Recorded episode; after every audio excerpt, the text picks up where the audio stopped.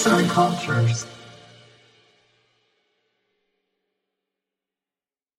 Ölüler dünyasına geçmek ister misiniz?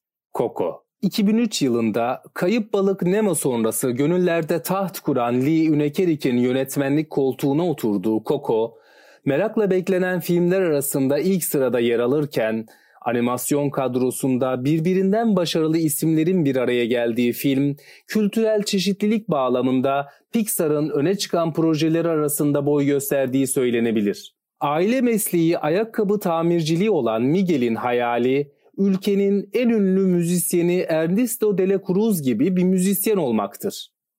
Ailesi Miguel'in müzisyen olmasını istemediği gibi bunu engellemek için gitarını kırar. Ailesini dinlemeyen Miguel, Ölüler Günü Festivali'nde bekçilerden kaçarken şans eseri Ernesto de la Cruz'un gitarının sergilendiği müzeye girer. Miguel'in gitarı eline aldığı an serüvenin başladığı andır.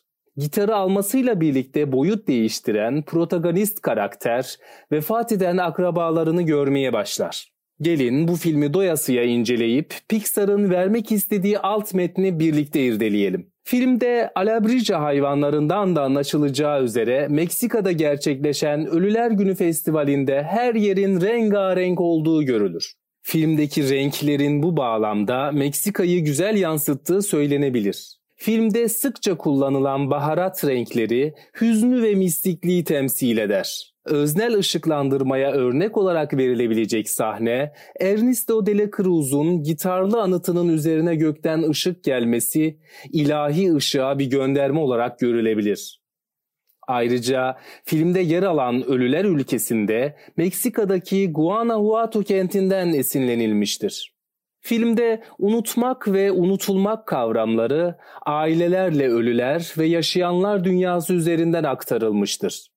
İki dünya arasındaki hatırlanma, unutulmama gibi kavramlar sunağa fotoğraf koyarak karakterlerin sevdiklerini anmalarıyla anlatılmıştır. Alabrija hayvanları, Ölüler Günü Festivali, Frida Kahlo gibi göstergeler Meksika kültürünü yansıtmak için kullanılmıştır. Filmde ölüler dünyasına ait gitarla yapılan müzik, Miguel'in ölüler dünyasına geçmesini sağlamıştır. Ölüler dünyasına geçen Miguel'in festival bitmeden yani kapılar kapanmadan yaşayanlar dünyasına geçmesi, bunun içinde ölen birisinin iyi dileklerini alması gerekmektedir. Dante isimli köpeğin Cennet, Cehennem ve Araf kitaplarının meşhur yazarı Dante'den esinlendiği söylenebilir.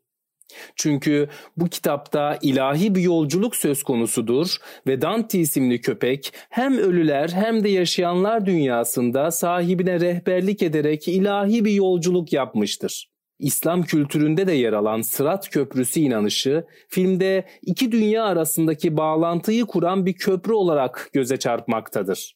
Film boyunca görülen portakal çiçeği Aztek marigoldudur. Çiçek Meksika'daki Ölüler Günü geleneğinde ölen kişiyi canlılara yönlendirmek için kullanılır. Antagonist karakter Ernesto de la Cruz, Meksika kültüründe bulunan ve Çingene kesimlerinde yaşayan gitaristleri anımsatmaktadır. Flamenco gitar çalan önemli müzik gruplarından Gypsy Kings'e bir gönderme yapılmış olabilir. Seni tanıyan son kişi öldüğünde hiç doğmamış olacaksın der bir kızıl derili atasözü. Coco filminde de izleyicilerin ölüm, yaşam, hatırlanma, aile ve akrabalık kavramları üzerine düşünmeleri amaçlanmıştır. Yazımızı bitirirken biz de kendimize şu soruyu soralım. İnsanlar bizi hatırlayacak mı? Dahası hatırlamak isteyecekler mi? Yazan Alpakut Aykut Tüzemen Seslendiren Mustafa Yılmaz